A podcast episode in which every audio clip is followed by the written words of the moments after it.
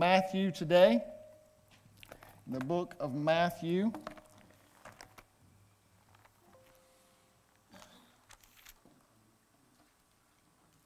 The story of Jesus has continued in many different ways as we've been walking through this book.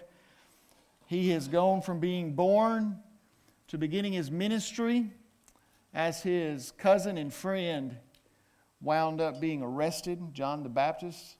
He begins to preach, he begins to heal. Then he begins to call his disciples, and they begin to see him heal and cast out demons and raise from the dead and preach the good news of the kingdom of heaven. And then it comes to a place where Jesus said, Now it's your turn to begin to do what I have been doing. I give you authority to cast out demons, to, to go and to teach, and to go and do these things. And so they went. We looked at that last week, and we come to a place now in chapter 11 of the book of Matthew that's very interesting. Today, as we come to this chapter, it's, it's a, a little bit of an uneasy uh, passage today. But as I think about this passage, I have to think about my own life and the message of Jesus Christ. The message of Jesus Christ is that we have all fallen short. We do not measure up. We cannot be perfect. That's why Jesus came and died on the cross and took my place and fulfilled that that was needed for my salvation. And in doing that, when I received Jesus Christ, I received forgiveness of my sins, for Christ died for all of them. And when I was a young man at the age of six, six and a half or so, I prayed and received Jesus Christ as my Lord and Savior. And since then, I have not lived a perfect life and I have messed up. The word repentance have had, has had to enter into my life numerous uh, times of things that I have said or done that has brought about this idea that I must repent. So I stand before you today as a pastor, as a preacher, to let you know that this subject today of repentance is something that I am familiar with, that it's not something that is foreign to me. It's something I have had to experience myself in my life. But as we think about repentance, one of the things that we have to also consider is this idea that what do we do when we mess up? Again and again. I particularly I'm not talking about where you do something and then months and months later you wind up making a little mistake and it's not really related or connected to the mistake before. But what I'm talking about is whenever you're doing something, you know that it, you shouldn't be doing it. The Lord has convicted you of this. You know this is not quite right, but it just seems like you keep doing it. And you keep messing up in the same fashion over and over. What do we do with this?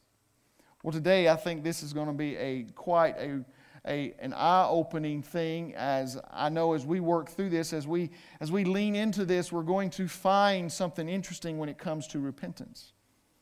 Matthew chapter 11, I'm going to begin reading in verse 20 in just a moment, but I want you to know that Jesus spent a lot of time preaching in the towns that I'm about to read that he mentions in what he's about to say. He spent time preaching, he spent time healing people. He did the work that we have read up to this point in these towns. The blind have been able to see, the lame has been able to walk, the dead was raised, the, the sick was healed, the power of God was there. And the people were glad to listen, and they delighted to be healed, and they were pleased to be fed by Jesus in these towns. But let us read beginning in verse 20. Follow along in your own copy of God's Word today. Verse 20 of chapter 11 in the book of Matthew reads like this Then he began to denounce the cities in which most of his miracles were done because they did not repent. Woe to you, Chorazin! Woe to you, Bethsaida! For if the miracles had occurred in Tyre and Sidon, which occurred in you, they would have repented long ago in sackcloth and ashes. Nevertheless, I say to you, it will be more tolerable for Tyre and Sidon in the day of judgment than for you. And you, Capernaum, will not be exalted to heaven, will you? You will descend to Hades, for if the miracles had occurred in you, had occurred in Sodom, which occurred in you, it would have been it would have remained to this day. Nevertheless, I say to you that it will be more tolerable for the land of Sodom in the day of judgment than for you. This is harsh words from the man named Jesus. From the one who has been healing and being compassionate and filling people, uh, feeding people. These were harsh words to say, there's judgment coming. We struggle as we read these words that Jesus said. I mean, we want Jesus to be loving and understanding and forgiving, right? So we struggle. He denounced them because there was no repentance among the people in these cities and these towns. They liked what they were getting from Jesus, but they didn't want to give him their life. They wanted him to feed them, just not to guide them. They wanted him to heal their sick and raise their dead, but not be involved in their own personal life. Jesus is fine for the ATM and the doctor, but not for my, my living room, my neighborhood, my phone, my computer, if you will. So Jesus was involved in these people's lives, and these miracles were, were meant to bring salvation, not just healing. They were to bring about this idea of repentance. See, people like religion if they are comfortable. But if it makes them uncomfortable, they don't want anything to do with it. As long as they get what they want, it's okay. But repentance is a completely different matter. I want us to look at some facts here today in what Jesus said in verse 20. I don't want us to miss this. The first one is this that God's power was on display. There may be somebody here right now thinking, well, if God would only show up and do something really powerful and do a miracle in my life, man, I would believe, I'd repent, and I'd follow Him. I'd give up that thing that I keep doing. If God would just show up with His mighty power, I would turn around and do what I'm supposed to do. Probably not. Can I tell you that? Because here were towns of people who saw miracles on a daily basis, no doubt, from Jesus Himself. He was walking in front of them, He was raising the dead, healing the blind, and yet God's power was on display, but it was all about what they could get from it. So don't step into the idea that if Jesus would and God would just show a miracle in my life, I would turn my life around. You're basing your turn on the wrong thing. You're looking for some power of God rather than the forgiveness of God. You're looking for God to do something so that you can feel better rather than God changing you and getting you out of where you are and putting you in a new place to walk in newness of life. These people, that's where they were. God's power was on display. Can you imagine in Gainesville, Georgia, if there were people being healed of blindness, of cancer, people being healed of, of not being able to walk? How about, how about all my friends in here who's got back problems this morning?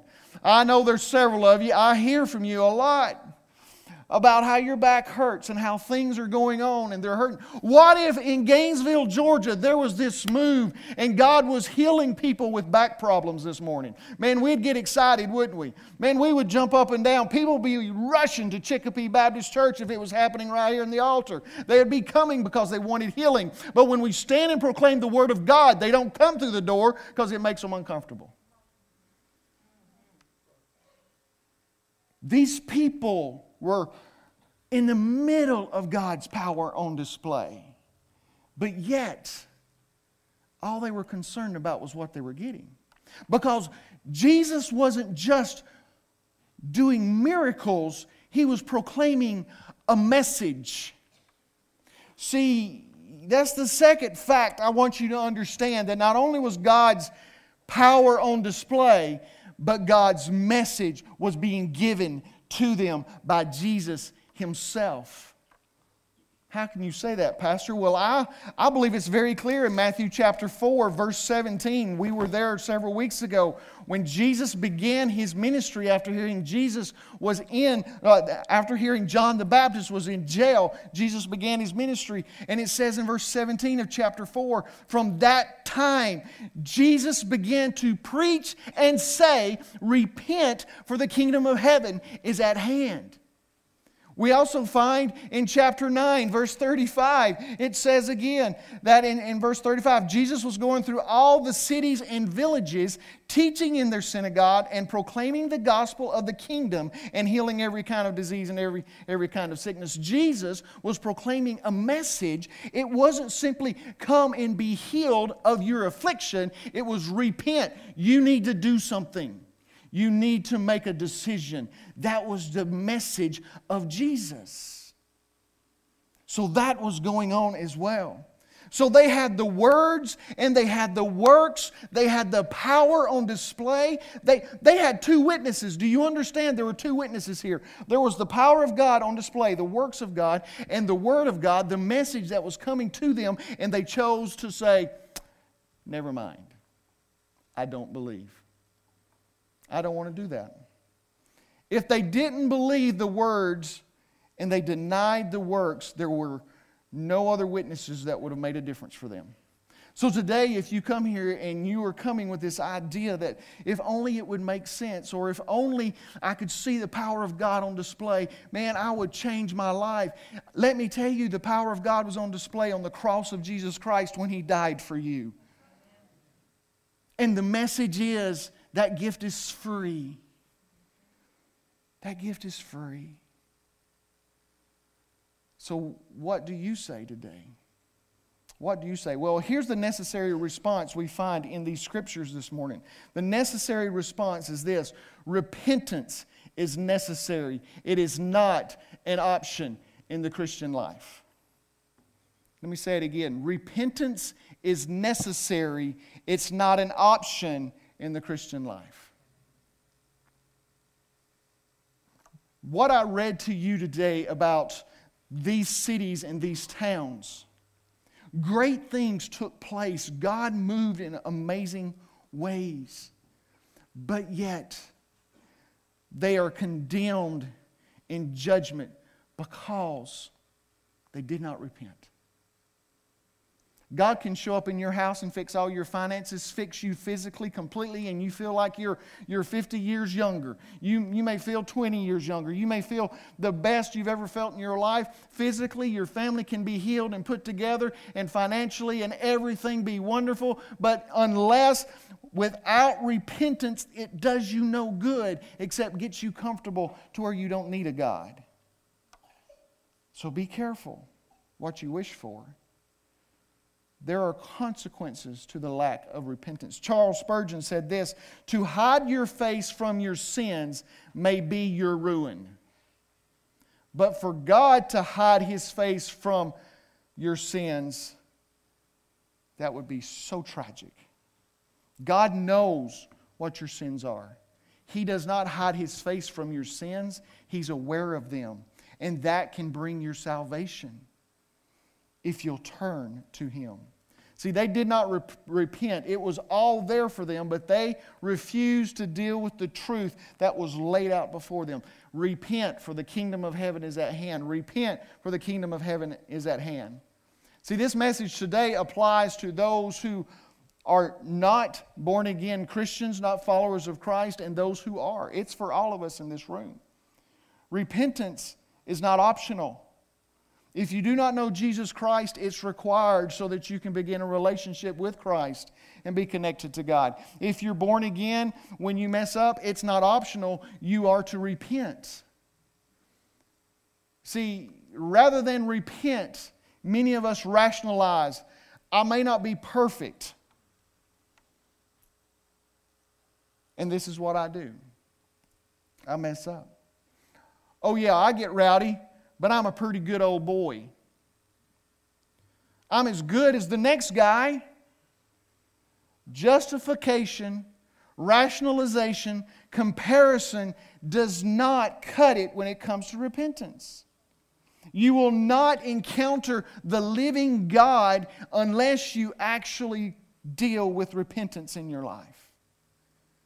Repentance is not a negotiation, it's not up for discussion. Repentance is black and white. Worldly sorrow, because you got got caught will bring worldly sorrow. You, you may feel sorry, you may feel sad because you get caught for doing something you should not have. Any of you here ever got caught by your parents doing something that you wish they hadn't caught you doing? Oh, no, Pastor. Oh, no, Buddy's, Buddy's the only one who's being honest here this morning, I guess. I mean, we, we've been caught doing something we shouldn't have been doing, and, and then we feel really bad about it, right? We're like, oh no, gosh, I've been called. I'm, I'm so sorry. Have you heard that one? I'm so sorry. But let me tell you, simply because you're sorry because you got caught is not repentance. Saying I'm sorry is not repentance. Admitting you've done something wrong is not repentance. There is a clear understanding about repentance I want us to get today.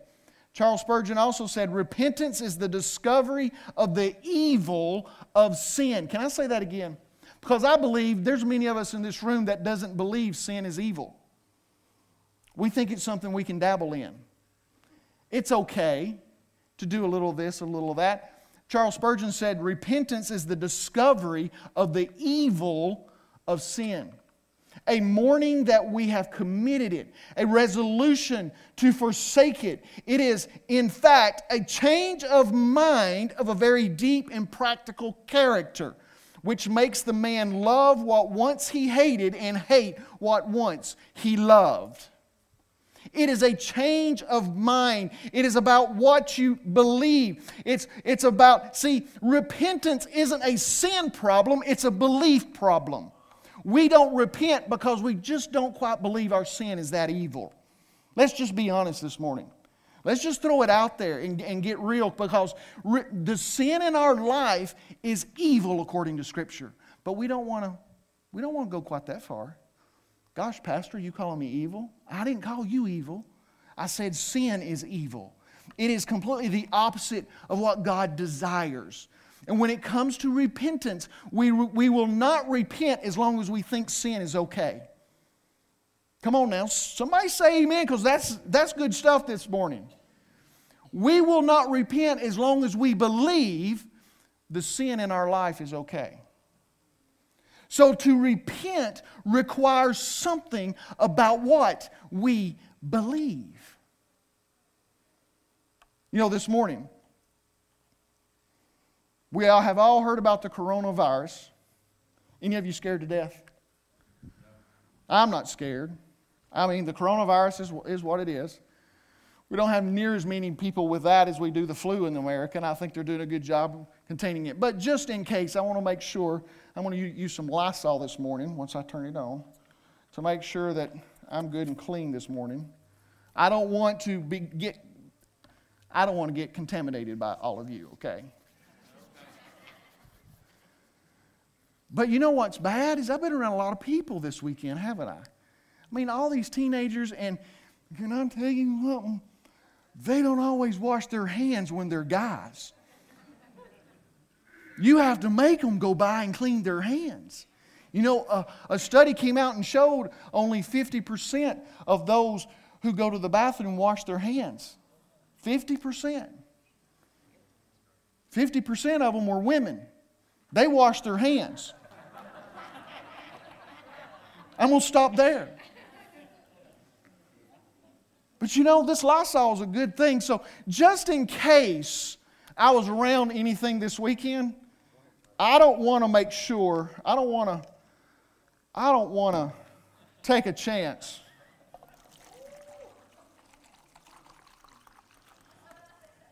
That is not beer, okay? I assure you, this is this is Lysol, all-purpose cleaner. Whoo! And it's not Mountain Dew. This is 100% cleaner. You know, it says here it kills germs for a deep clean, and I need to be cleaned. I've been around these teenagers, not just ours, but at that church there were a whole bunch of them. I've shaked hands, I've hugged necks. I might have something. and it says it kills 99.9% of viruses and bacteria. That's a good idea. How about I just drink some this morning?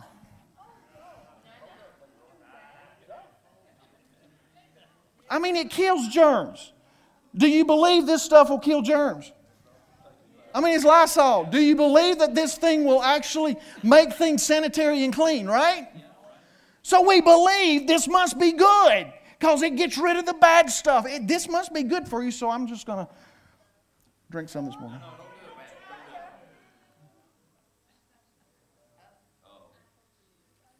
This is not apple juice. This is really Lysol. You saw me open it.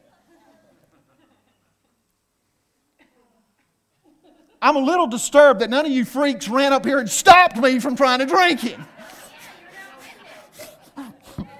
I'm a little worried this morning. I thought y'all cared.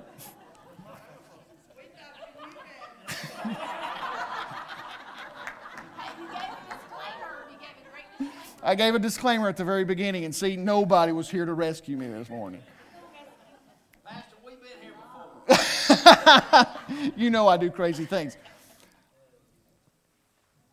Here's the thing in our life, we think there are things that won't hurt us. See, like just then, I was like, well, this will be fine. It kills germs, it makes things really uh, good. And, but there was an engineer, a chemical engineer, a manufacturer that put together the stuff in this cup so that it would bring about good in certain situations, right? There is a God who is a, who is a designer of you and I, and there are things in this world that looks good and has the appearance of good, but it will bring about death. And what we do, we believe it's good for us. It's got some benefits. After all, it makes me feel okay. It helps. So, see, until our mind changes and we understand the truth that it is dangerous and will kill us, and we set it aside and only look for those things that will help us, we're only going to experience death in our life. See, repentance isn't simply saying, I'm sorry. Repentance isn't simply putting down the glass because unless my mind changes that that will kill me, I will pick it up again tomorrow when I feel like I'm getting a little sick and it will get rid of the germs. In repentance, there must be a change of mind, a change of belief that will result in different actions. In the Old Testament, the word for repentance has to do with just doing a 180, walking in the other direction. I submit to you today, it's more than what you do, it's based on what you believe. Repentance is a change of belief. So, your problem today is not what you are doing, it's what you are believing. These people believed that everything was okay. God was doing great work among us. But the reality was, there was a message that they were missing. And that message was to repent, to change your mind so that there will be a change of action. Maybe you are here today and you're beginning to think, well, maybe I've just gone too far. Maybe I've, I keep doing the wrong thing and I, am going to come back and I'm, I'm doing the wrong thing. And you guys saw this on, on Friday night. And I'm, I just keep doing it and, and I'm getting farther and farther from God and I'm getting farther and farther and it's getting darker and darker in my life and, and I feel farther and farther from God, but it just seems like I can't do anything about it because God's way over there and I just keep messing up. I can't get this right. I, I want to believe. I want to believe. I, I know I've heard it's true, but I, I just can't fully believe. that this stuff is terrible and that there, I do have what it takes to overcome this. But you know what happens? If you'll just simply turn and look, Jesus isn't over there, He's right here. Wherever sin takes you, Jesus is there. You don't have to work your way back all the way over to here because He's right there where you are. Wherever you are today, Jesus is there. And maybe today you're thinking, I just don't deserve it. I've messed up too bad, too much, too many times. My grace is sufficient, the Lord says.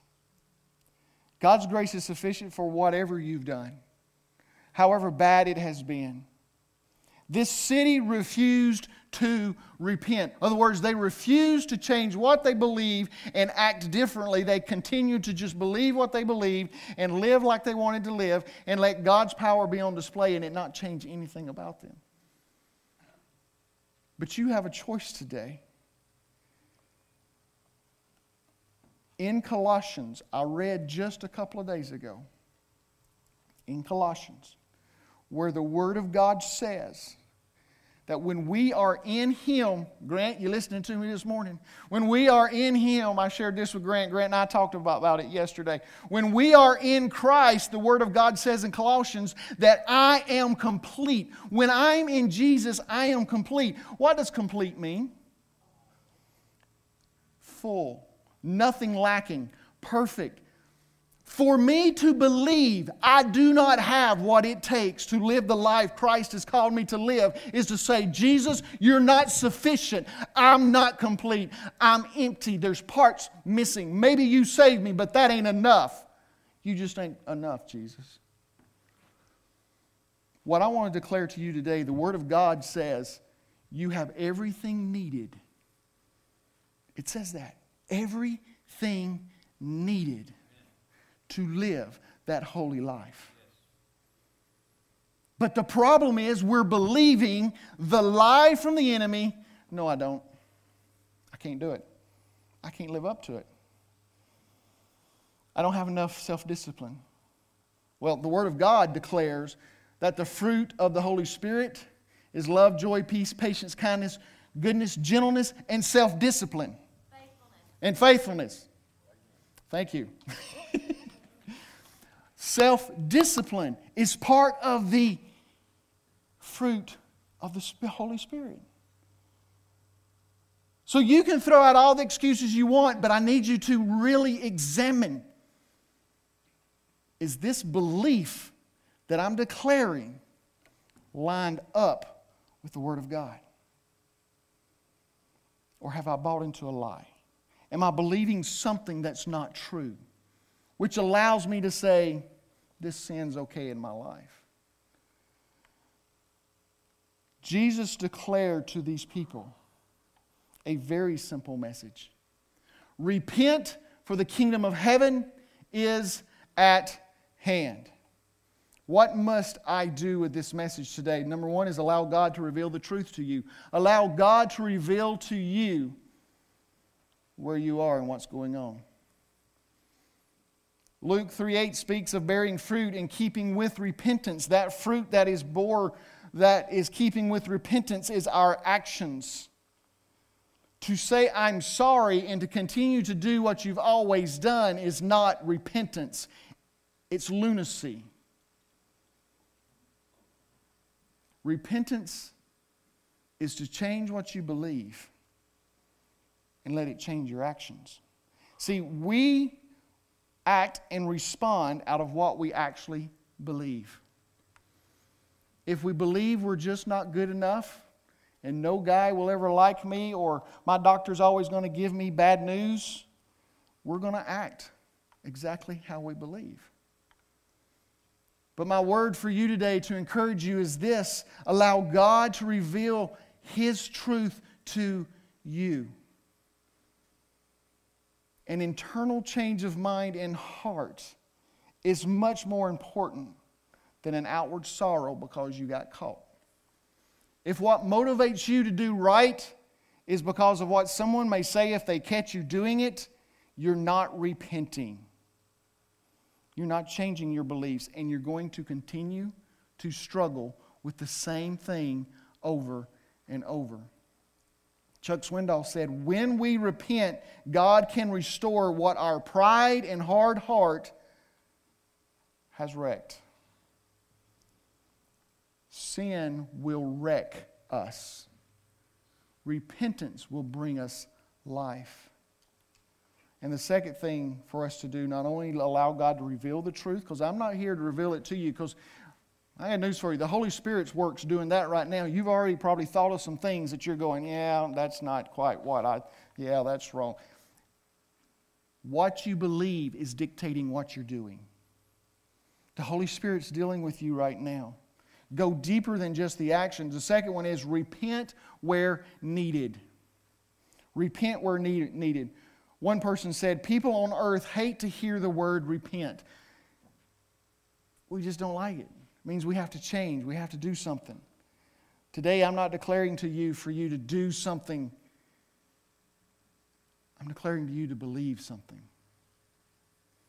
Believe that you've listened to the lie too long, and that which you are partaking of is actually that which will kill you and destroy you and believe rather the truth of God's word that declares that we can have life and have it more abundantly, that we are complete in Christ, that we can be filled up with God, that we are holy and blameless, we are saints. I'm declaring to you today, I am not a sinner saved by grace. I am a saint because of God's grace who sins. There is a difference, Troy. You and I talked about that. We had a great discussion about it. There is a difference because it, it is birthed out of what you believe, and you will act based on your belief. So let me give you your challenge this week. This week, pray daily. This. Pray every day. And just say, Father, show me where I need to repent.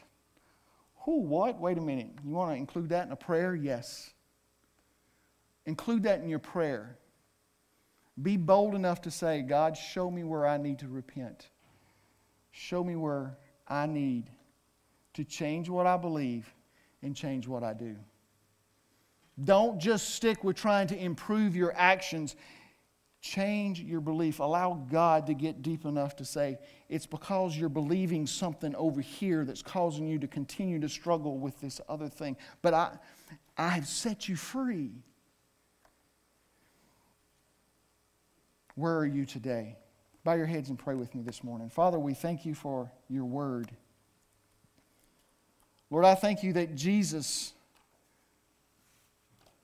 day after day, would perform miracles and declare a message of repent for the kingdom of heaven at hand, is at hand. Repentance is absolutely, it is necessary, Lord.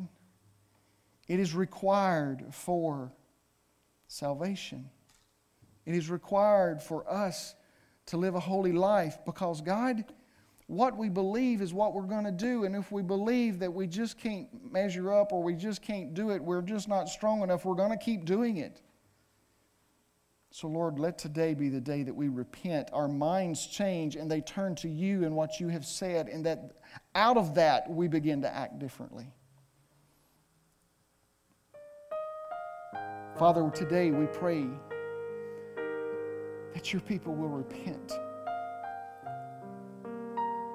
Father, today I pray that you will show to me where I need to repent.